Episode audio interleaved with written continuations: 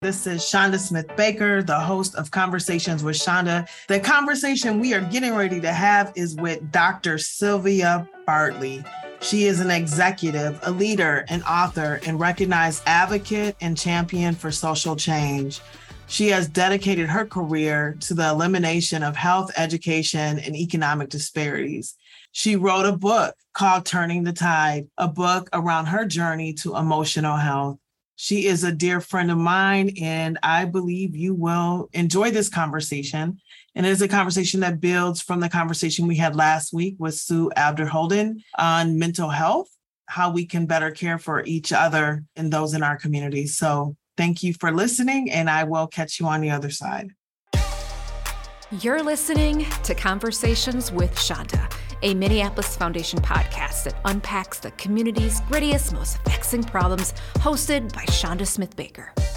We are having this conversation from San Diego, where we are both here for a conference. And so, thank you for taking time on this break in this place to be with me. Oh, it's always a pleasure to be with you. And we're looking at a bay with palm trees, the sun is shining, we're surrounded by beautiful black women. What can I say? I mean, there's nothing like it. And so let's let's talk about that. Let's talk about you though as a black woman coming from the UK by way of lots of places. You made it to Minnesota. Mm-hmm. And so we met when you had just arrived perhaps to the Twin mm-hmm. Cities. That's and, correct. And you came as part of your role at Medtronic. And so how did this uh, woman from London, land in Minnesota. Yeah, well, the only way I landed in Minnesota was through my, my job at this medical device company called Medtronic, one of the best companies in the world, I must add. And uh, it's a global company, so I had a role in the UK and then in Europe. And part of my career development, growth, and also to replicate and scale some programs and, and structures that I created in Europe uh, I relocated to United States, and um, knowing that I was relocating, one of the things that I was very mindful of is getting involved in my community, and by my community I mean the Black community, because I believe no matter which shores we were dropped off at, Black people living in a diaspora, we share some common experiences, and one of those, unfortunately, is there are a lot of disparities. So I learned about the African American Leadership Forum through some of the leaders in Medtronic. And uh, after I came to United States in uh, 2010, we arrived. My daughter and I arrived in August, and I think it was by November. I said to my friend, "I'm ready to go to an ALF meeting," and that was a Saturday morning when I showed up at UROC. And uh, Kim Nelson and Jeff Hassan was at the head of this table full of African American brilliance. That's all I can say. It was intimidating because I'm British. I didn't know the culture. But this group, they were focused purely on the academic achievement gaps between white and black students. So you had educators and elective officials and community folks and, and leaders like yourself who, at the time, you were heading up Pillsbury. And it was just a room full of this knowledge and brilliance. And I was just in awe. And I remember walking away from there thinking, my God, I want to get involved, but how can I help this brilliant group of people? Because they've got it all. And uh, so I just committed to attending the meetings and really trying to sit back and watch and listen because I wasn't an expert in the US education system and I didn't know the culture and I didn't know the, the community. So I was just consistently listening and learning and being a quiet person in the room. And then one day I saw where I could add value and I thought, okay, I can add structure and uh, strategy and a framework because there was all these ideas and lots of things to do. And so I thought, I thought to myself, I can help do that framework. So I said to Kim Nelson, here's a framework I developed. Do you think this will be useful for the group? And that's how I became from a passive listener and learner to an active engager. And that's where I met you because I remember you clearly sitting across the table with your baseball cap. You were really quiet, but then when you opened your mouth, it was full of knowledge and intelligence and observations. And I was like, who is this woman? And you were on my radar for, I have got to get to know her. And here we are, my dear friend. 12 years later. 12 years later, I was sitting there on a Saturday with my baseball cap trying mm-hmm. to trying to blend in with the wall and just listen and observe. And I think, you know, what's really special about what you just shared about that journey because there's so many people especially in a time that we're living in now where many of the disparities, right? We've talked about disparities, but but it can be very distant for people, right? It's these folks over there that are mm-hmm. experiencing it. And and then 2020 and the pandemic, it became way more immediate in terms of people's understanding of what it means. Like it was right in front of our face in ways that we had not seen before. And I get the question a lot, and many people that are working in the social sector get the question of, I want to help, I just don't know what to do. And so here you are, you're coming into a new country. You knew you wanted to do something. And so what I heard you say is that you found a place to go, you were a quiet listener, you didn't know the culture, you didn't know the people, you didn't know the issues, you didn't know the sector, but yet you you stayed at the table until you found the way for you to contribute in your way. And then you offered an added value. That's a lesson right there. Let's talk about the African American Leadership Forum. So you're still involved. I am. 12 years later, I'm still on the board. I went from being the co chair of the education work group. And when I think it was like probably six months in, because one of the things I can do is just being consistent. So, again, being new to Minnesota, consistently showing up, being reliable, showing up on time, you know, even if I don't say anything, just being there to help clear the tables, take the trash out, getting my hands dirty, doing all of those things on a really frigid cold Saturday morning at eight o'clock. And I lived in Eden Prairie, so I had to leave my house at 7 a.m. on a Saturday morning to get there on time to do all of this. But for me, it, one, it filled my heart and, and gave me joy. Two, it connected me with the community. And three, and more importantly, it's helping our community. And so I think um, I, I went from just being consistent, and then Kim Nelson asked me to be the co chair of the education work group, this phenomenal group of people. And I literally said to her, I said, like, who, me? Because first of all, she called me, and I was like, oh, I'm in trouble. Kim's calling. Kim's calling. mm-hmm. And then, then, of course, you have to, all you can say to Kim is yes. But then I said to her, look, please go back to the group and ask them first. Don't just appoint me because that's never going to work for anybody. Just get the consensus of the group. It was myself and, and Chris Stewart. They went ahead and did that. Then I was a co-chair for I think five years, Chanda. Different co-chairs. Um, really loved doing that work and getting involved more deeply, working with elective officials and Harvest Network of schools. And I got very involved. Eric asked me to be on the chair to um, help start, be the founding chair for Mastery School and Charter Management Organization. So this went on for at least five years. And then we helped Alf move. And you know, because you were the co chair, the tri chair. Yeah. And we helped Alf move from, you, you guys led that, uh, a group or a collective of people to a 501c3. Yeah. And then helped to build the organization. So, very instrumental in hiring our first executive director. And as a full time employee, Marcus Owen did a phenomenal job of building the organization. I'm very proud to say, just recently, hot off the press, we uh, we hired our second full-time executive director, Adair Mosley. So excited about him and how he's going to take Alf to the next level.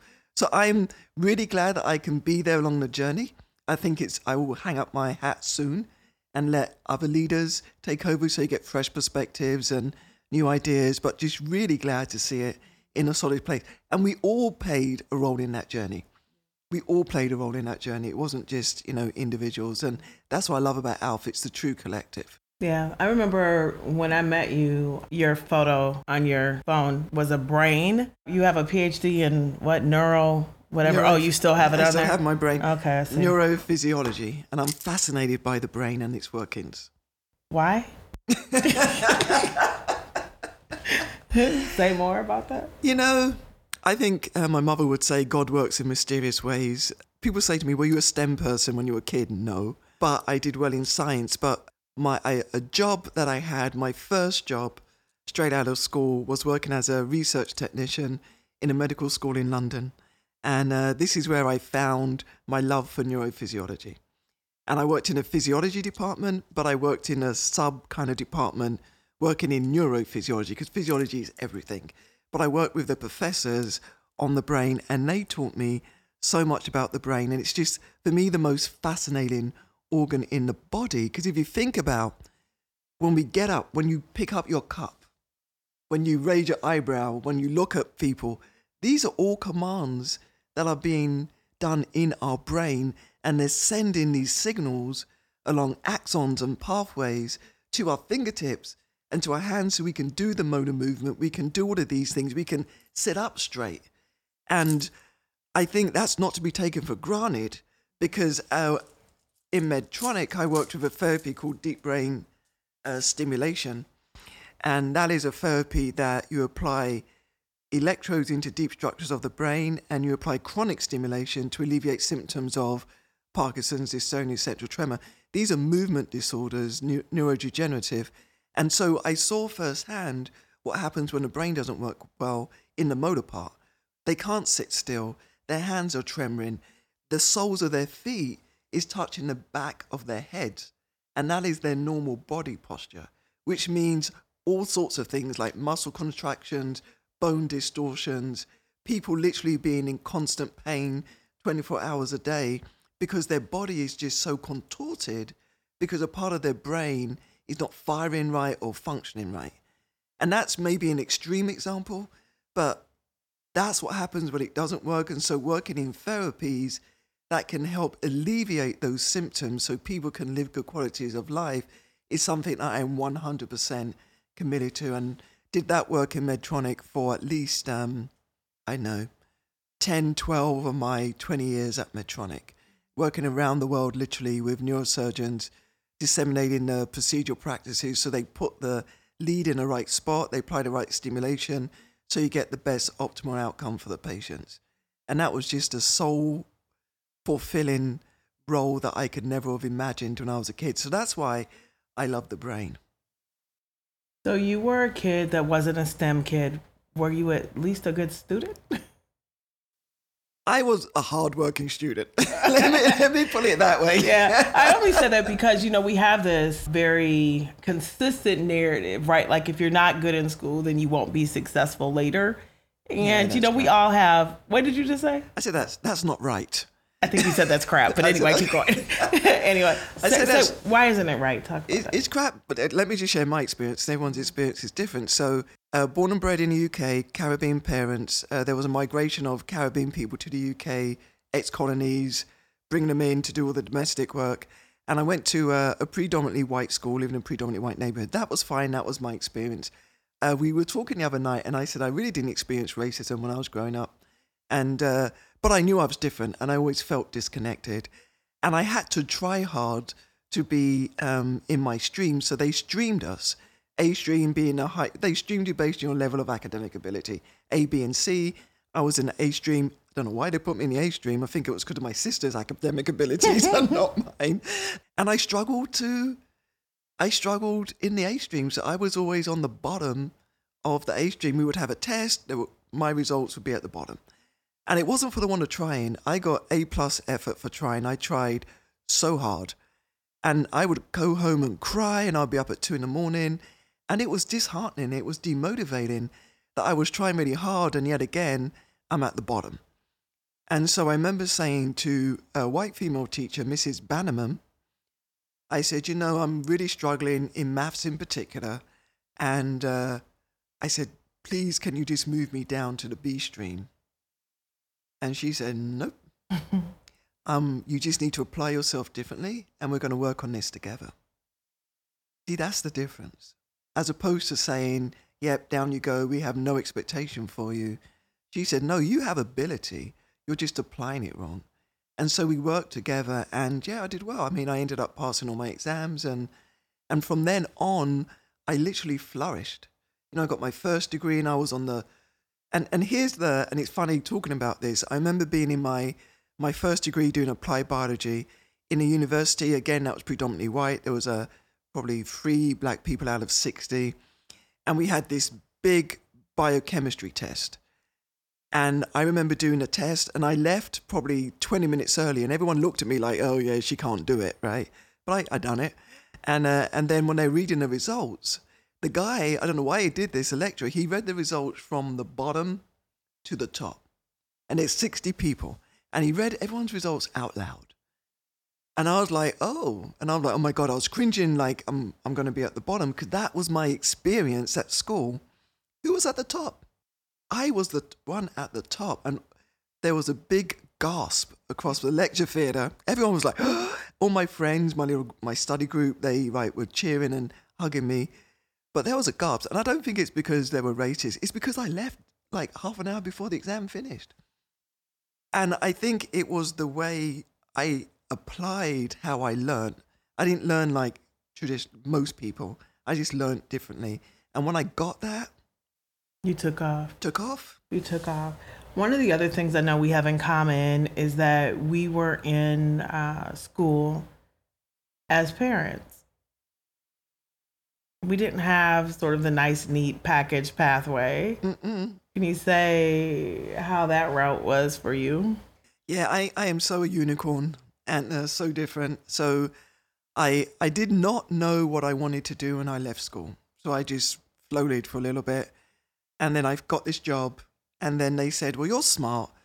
Uh, do a do your first degree." So I did my first degree on what we call in UK day release. So I worked four days a week, and on the fifth day, or whichever day it was, it was a Thursday.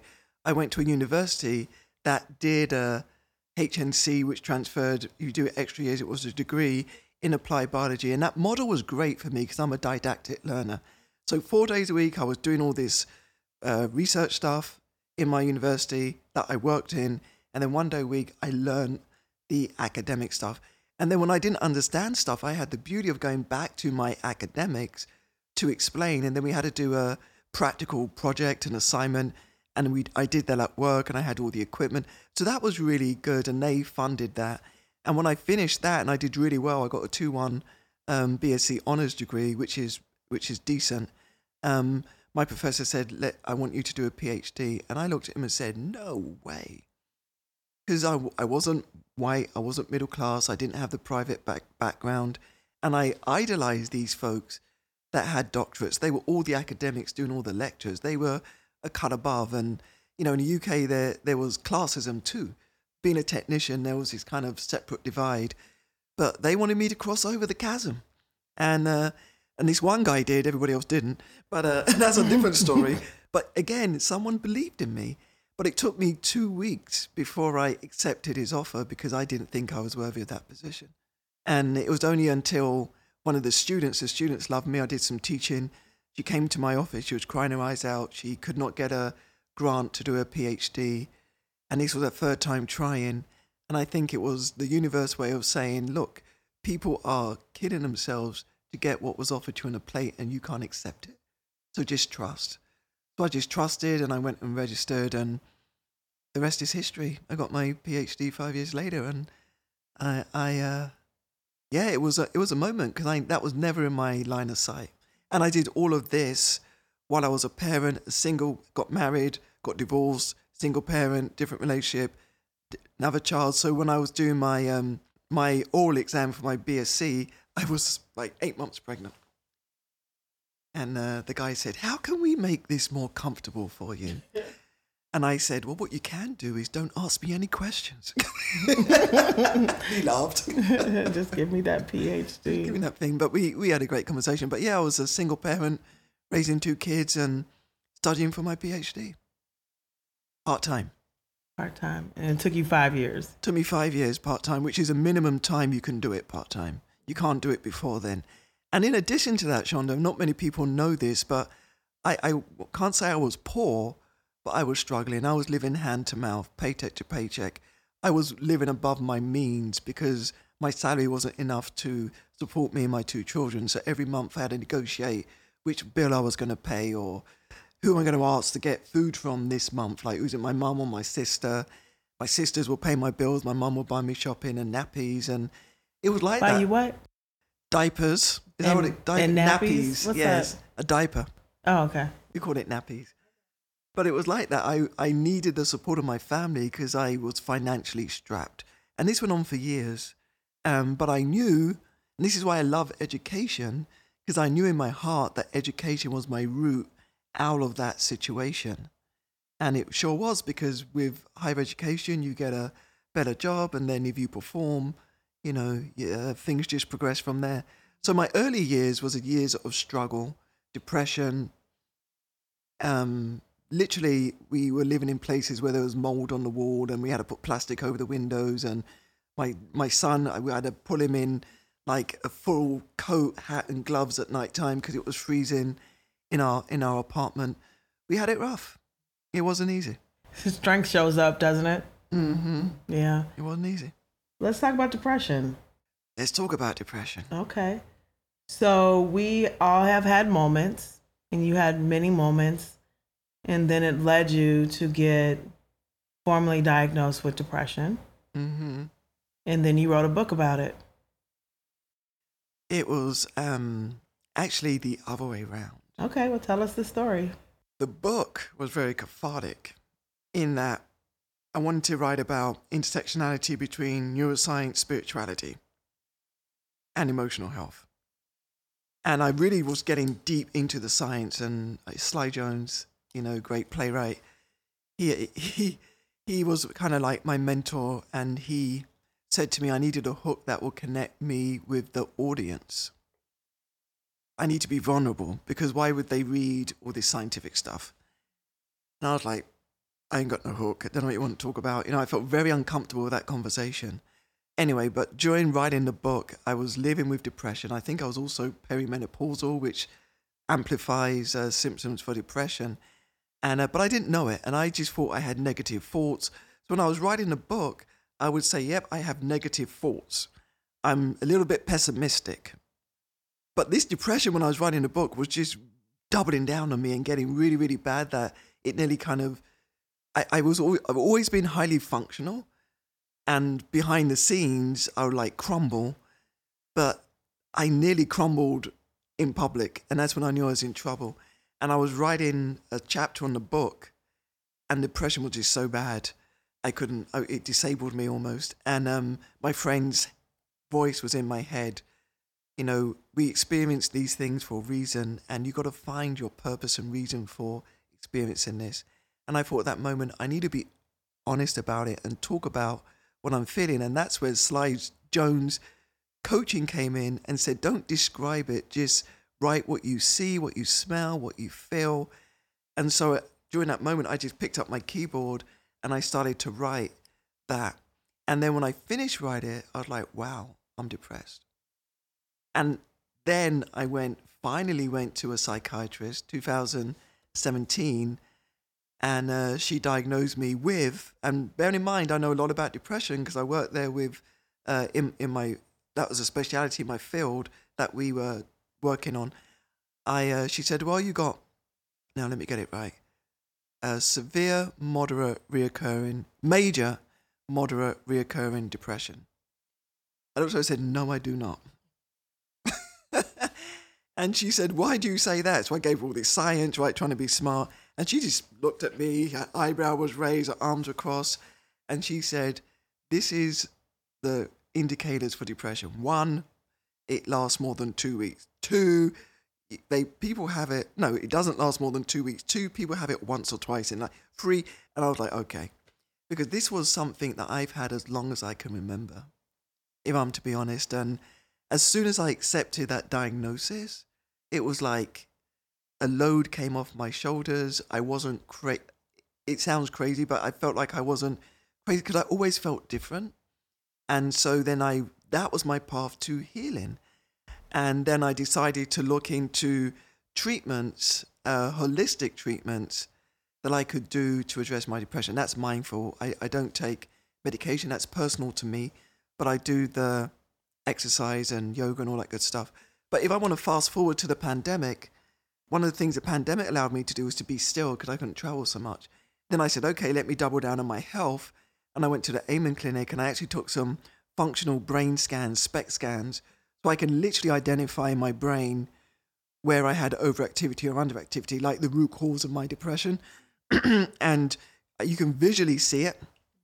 And once I saw that, then I worked with a functional psychiatrist to get a tailor made treatment plan of supplements, exercise, hyperbaric oxygen therapy treatment, and all of the different kind of treatments that are specific to me. So supplements that are 5-hydroxytryptamine because I had a overactive, if I can get technical for a little bit, overactive basal ganglia. That's your seat of emotions.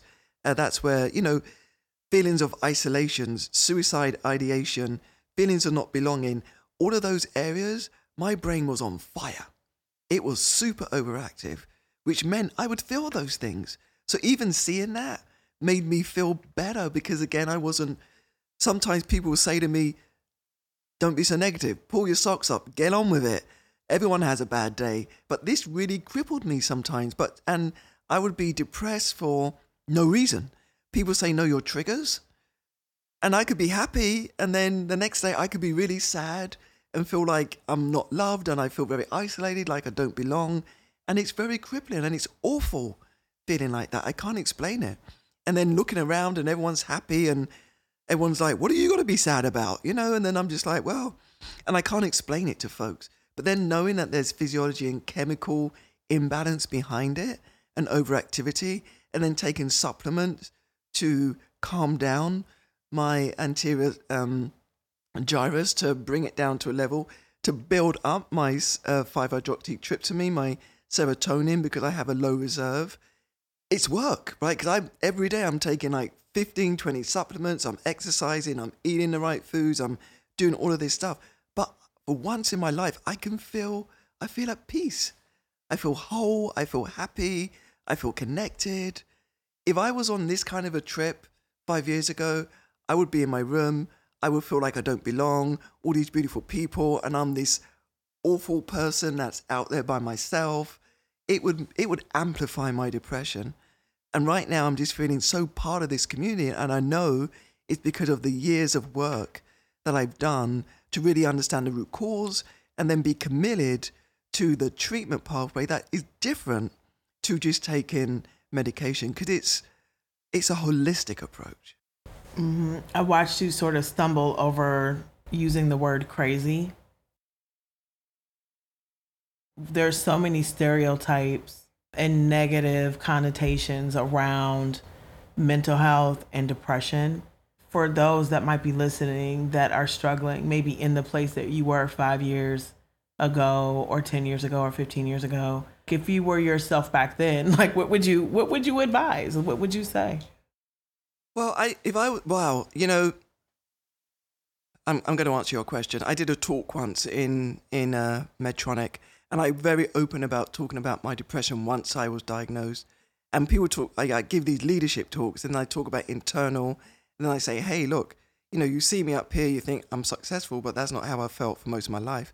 And then uh, and then I talk about my depression, and one lady, people were crying, people were like leaning forwards. One lady came up sobbing, saying I lived all my life with a particular condition. I was undiagnosed. I wish I was diagnosed earlier. So, to answer your question, I wish I was diagnosed when I was five years of age when I first had my feelings of depression, because then I could have lived a fuller life. But that wasn't my path and that wasn't my purpose. I had to go through this kind of convoluted purpose to get to this point for whatever reason. So, I would say if you are feeling it, sounds so simple but go and get help and do not take no for an answer. Do not accept pull your socks up. Do not accept get out of bed and get on with it. Do not accept that you don't have anything to be sad about. Do not accept, oh, you're so negative. Just really go and say to the doctor, look, these are some of the things that I'm feeling and experiencing. And there's all these um, tests that people do, and from these tests, they can diagnose you, and then you can get the treatment. But then I would secondly advise everyone's experience is different everyone's physiology is different, everyone's makeup is different. So what works for me is not going to work for everybody else. But make sure you get a holistic plan. Look into the root cause of what is causing your depression. Medication is great, but it's like that ocean.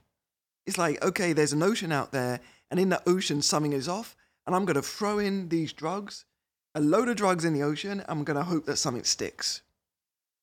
30% of medications work for people anyone listening, if you're taking medication for depression, do not stop. I'm not saying that, but what I'm saying is it's treating the symptom, and then after a while, that doesn't, that kind of, you reach a kind of threshold where it becomes ineffective. But understand what is the root cause of why you're feeling the way you are and then treat that is the prevention. Because once you get to the root cause, then you're going to have more success in your management. And I will say, I don't think depression is never going to go away. Right? if I stop taking these supplements, it will probably reverse back. Maybe, I don't know. It's a lifetime commitment to addressing your emotional health. Yeah. What if the the person saying you have nothing to be sad about is yourself? Right. What if it's not an external messenger? What if it's an internal person? but why? But why? Where did that internal voice come from? That internal voice came from external messages at Fair. some point, right? Yeah. It's our conditioning. It's you know you got the conditioning that we're brought up in. Uh, we just got to get on with things, particularly as black people. We were conditioned not to show emotion, not to feel, to have horrific, traumatic things happen to us, in front of us, and God help us if we show an emotion. Even today, a good example is angry black woman. They're dehumanizing us by saying we're not allowed to have feelings. You know? And so, if we are saying to ourselves, I have no right to be sad, we've been conditioned. Fair point. Fair point.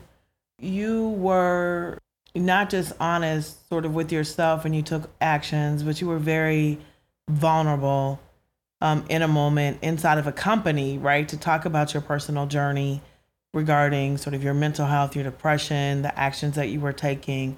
And there's a lot of conversations around vulnerability and leadership, right? And it was perhaps an act of courage for you to get in front of your peers and colleagues at Medtronic to lead in a way that obviously was transformative for that community that was there listening to you. Did it feel like an act of courage? Mm-mm. Not at all. I think um, when you live with something for so long and it's your lens and you hide it for so long or you try and hide it for so long, it just sucks the living daylights out of you, it sucks the energy out of you. So I reached that point spiritually too, where I had to keep asking, what is my path and what is my purpose and how do I use it for the better?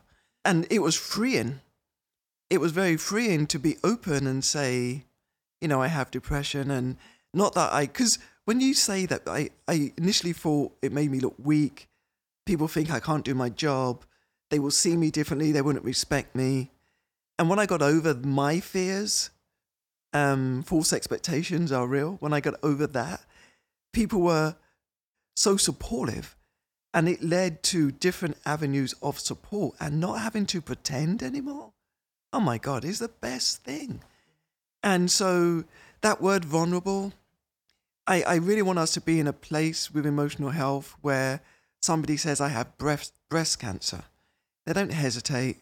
You know, some people are private people, so they keep stuff to themselves, but people are open to share that, and people don't say, Oh, thank you for being vulnerable. They immediately go to, I'm so sorry to hear that. How can I help you? I want that to be the place when we say I got depression, not Thank you for being vulnerable. Oh, you're so brave. Oh, you're so courageous. Somebody told me. I want it to be so normalized in parentheses that people say, How can I help you? or This yeah. is where you get help. I, yeah, I hear that. And, and for some people, it's very normalized in their social setting, but mm. not normalized in a professional setting. And I think where where my interest is is in terms of not just how you felt and how freeing it was, but it didn't sound like your leadership was diminished in anyone else's eyes right? It felt like it actually probably amplified was amplified yeah, right? And i absolutely. think that's the story is that sometimes you're hiding stuff and then you put it out there and you're like well wait they actually see my leadership more now right? Because i disclose it the very opposite often happens. And i think that's that's part of what i want to illustrate because there's there's so many people that have, you know, in a funny because we were talking about religion earlier, but in a religious context, right? Like you go through these tests that become the testimony, right? Like it becomes a thing that you share that allow other people to open up and see more, right? And, and if I can jump in here, I think that extends to community leadership as well. So the emotional, talking about my emotional health and then talking about the ways in which I approach it, I kid you not, I probably did 30 talks in different teams and functions at Medtronic purely about that. One, I did it for one group, it went to another, went to another. and they just saw me as a, a different kind of a leader. And the same for community work.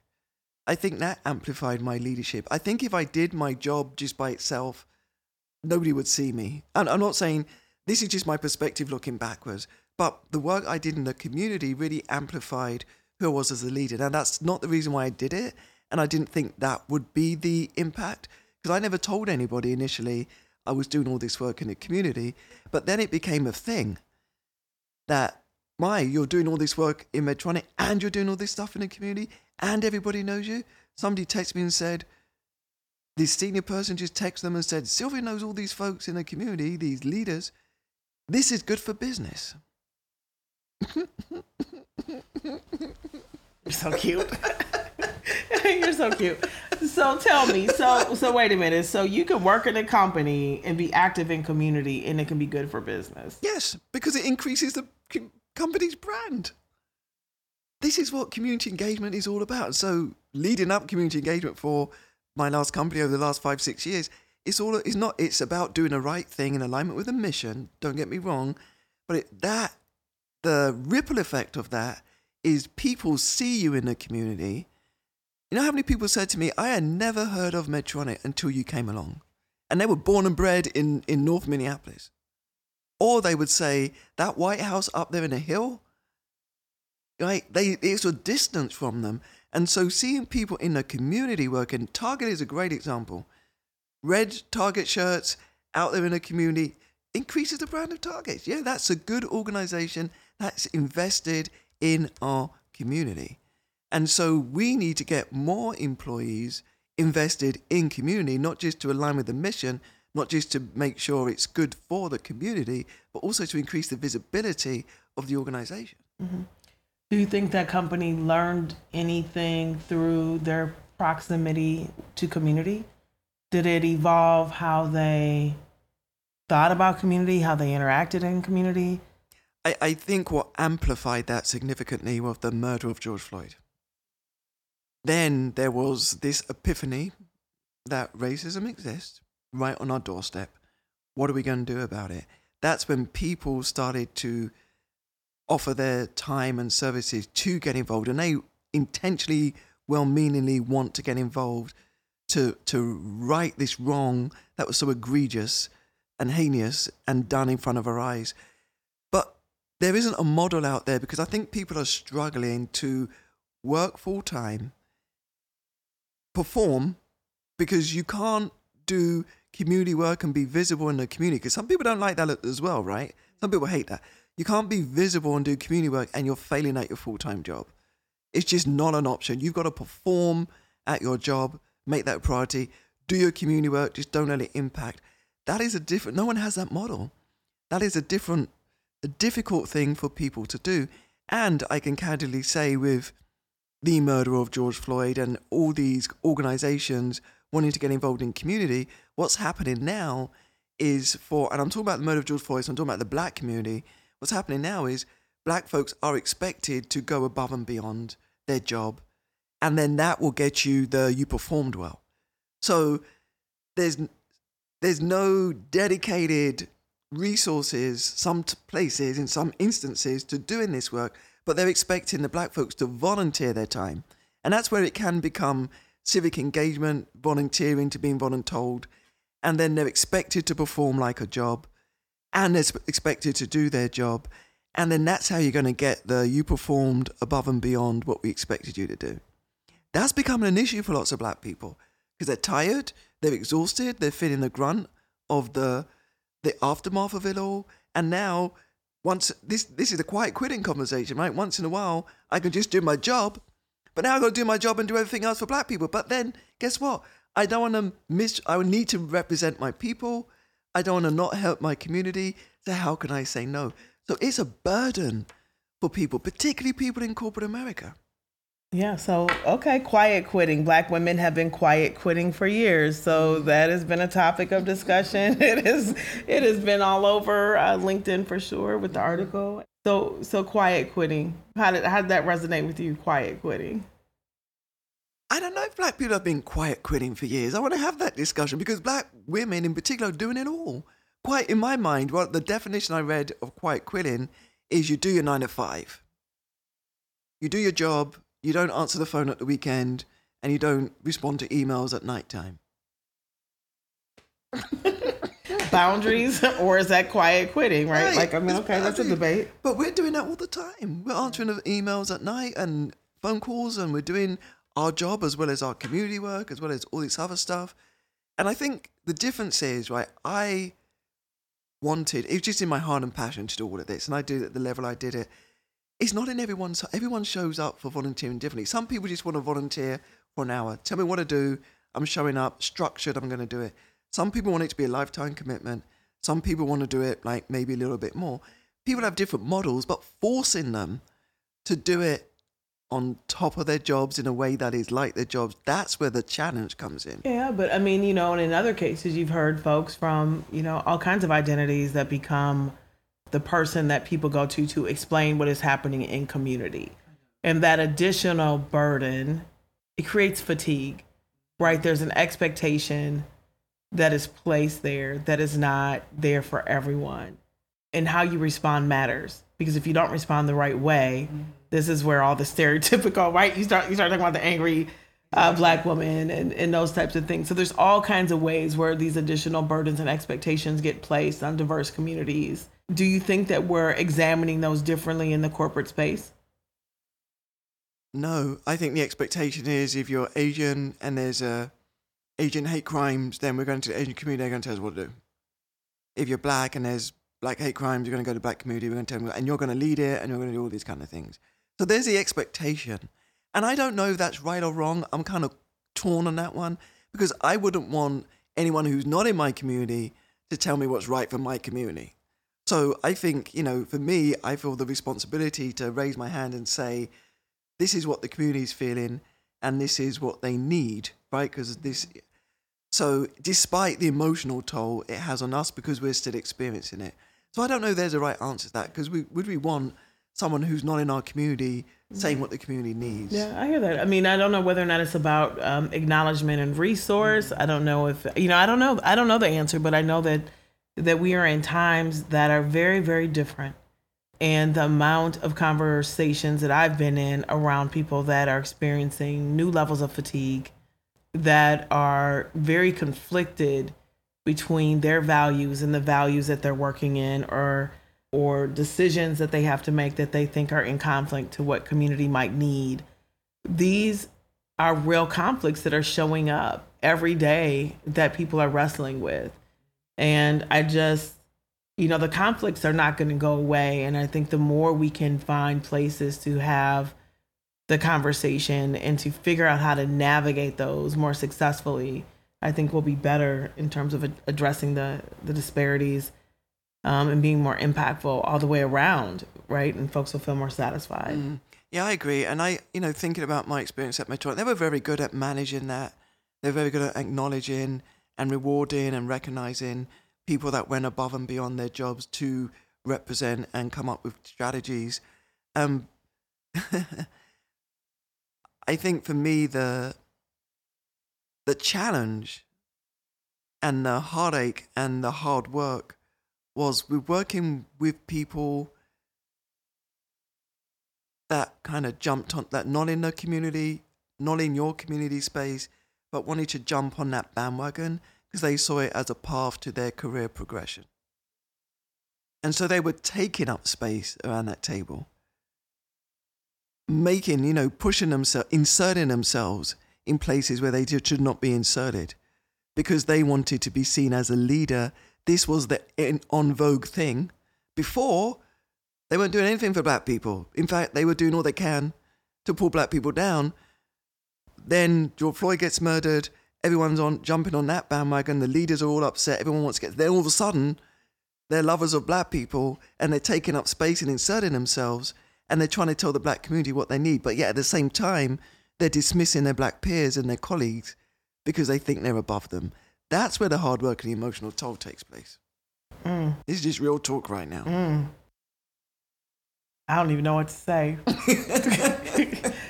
I don't think it's for the listening ears. I don't know what to say about that. But if that's you, you should stop. oh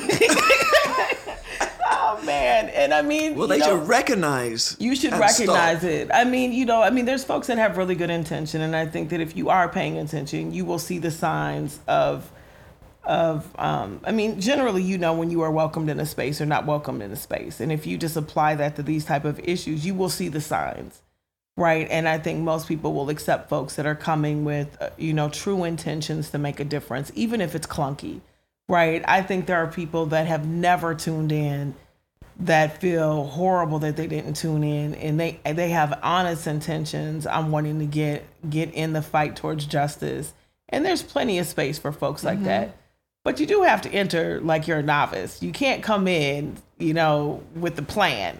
But you got to be authentic. That's my thing. Yeah, yeah. There's a space for everybody because Lord knows there's enough work to do, right? But you've got to be authentic. And I hate it when people come in because they want visibility, exposure, and a promotion off the backs of our people, off, off the backs of a horrific incident. You know, and there's too many of them. One is too many. One is too many. Now, what should we talk about? you got any questions for me? Well, have I got any questions for you?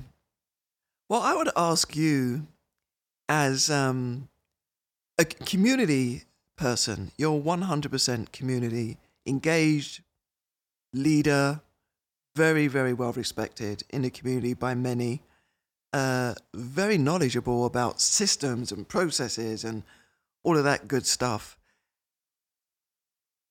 How would you advise corporations to really have sincere, authentic, impactful community engagement strategies and plans in the Twin Cities? And I say the Twin Cities because, as you know better than I, Fortune 500 headquarters, really high per rata, probably the highest in the country.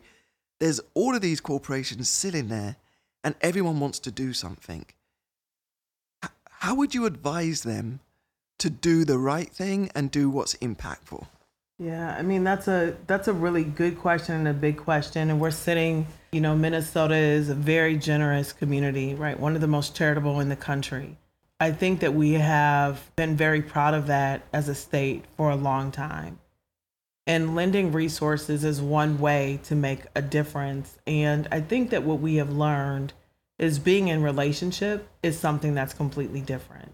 And so, you know, if I were to recommend, right, and, you know, I could probably say something really smart about what they could do with their corporate philanthropy or how they could invite uh, community into their businesses differently or how they could have targeted strategies and all of those things but honestly sylvia i think just being in relationship with community and i say that meaning leader to leader. Like i remember leading pillsbury united communities and really craving good strategic thought partnership or wanting my team to have some access to really good training space and thought leaders from across the country that our nonprofit budget could not afford, and and thinking about um, corporations that were bringing in speakers and wishing that you know our our leaders could have access to that. I mean, there are some things that are just sort of in my mind felt very simple, right? Of it, it's not quite coaching, but there's definitely sponsorship, coaching,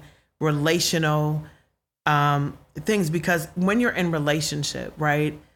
Even with me as leader, I think you begin to understand more about my approach into community that then shapes your approach. I begin to understand, even with our experience with African American Leadership Forum, right? You're coming from corporate, I'm coming from the social sector, right? you had your way of approaching an issue when we were part of the education work group and I had my way. Mm-hmm. And pretty soon we understood each other's ways and, and, and it made the whole experience better.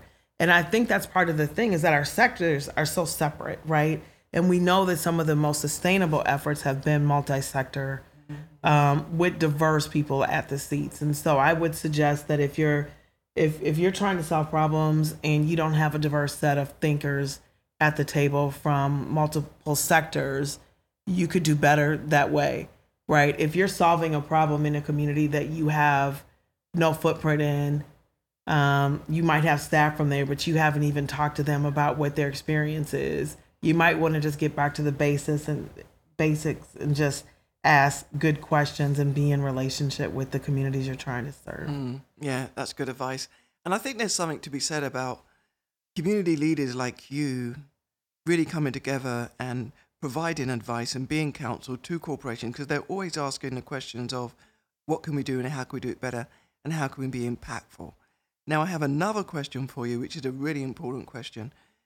One of the things that I feared a lot when I moved to Minnesota and getting involved in community, which held me back somewhat, I had a hold back, was this you're not from here. You don't understand because you're not from here. I've heard people say to other people that are American, you're from Chicago, you don't understand. You're from whatever, you don't understand. Me being British, very mindful of that. But from my perspective, people like me want to get engaged. And even though we're not from here, we want to be part of the community. We live here. We uprooted to live here. And so, how can we?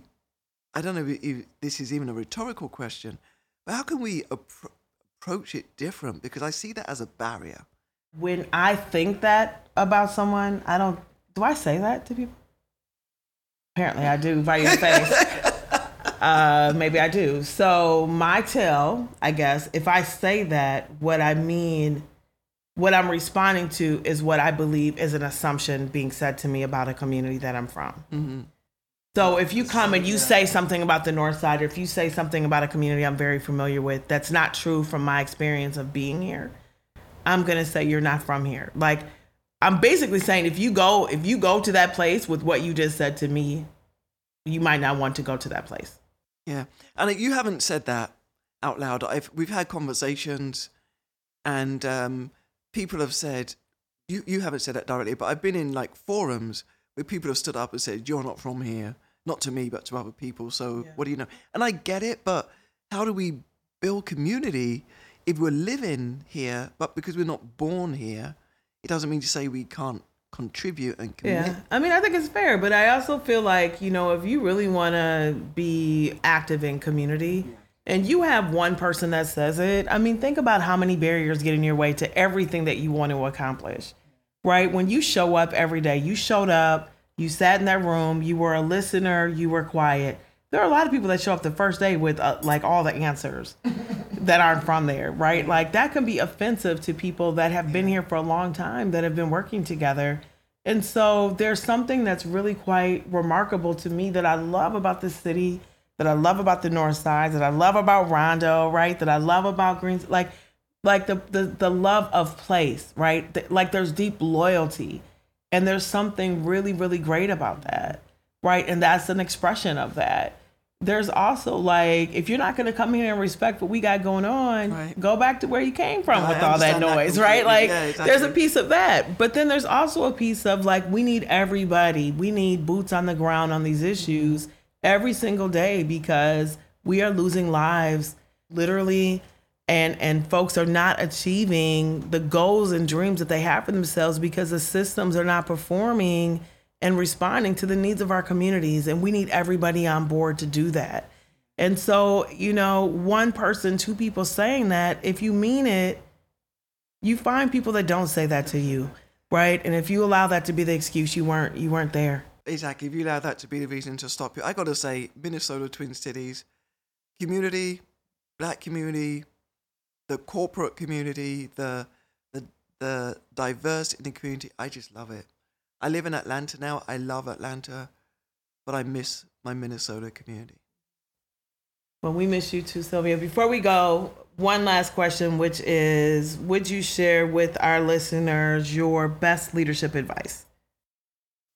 My best leadership advice is, you know, do all of the external stuff the mentoring, the coaching, the performing, the planning, the strategy, the, all that good stuff. But the secret sauce is the internal stuff. What is your path? What is your purpose? Why am I put on this earth? Does this fulfill me? Am I doing it for internal reasons or external reasons? Am I doing it for soul fulfillment or am I doing it because I my of ego? And once you get more to that internal, it will really guide you along your career. It will guide you in how you show up as a leader. It will guide you in how to be humble, how to be compassionate to yourself and others, and how really to make an impact in this world. And once you're on path and purpose, you're unstoppable. You float. You'll be successful in ways that you never imagined. So, the internal clock for me is the most important clock when it comes to leadership. I appreciate you, sister. I love you, sister. I love you too. I love you. Sylvia Bartley, Conversations with Chanda. Thank you so much. I hope that you enjoyed that conversation with Dr. Sylvia Bartley. She is so powerful in the way that she leads her life with great intention. She is so deliberate about sharing her story and her journey.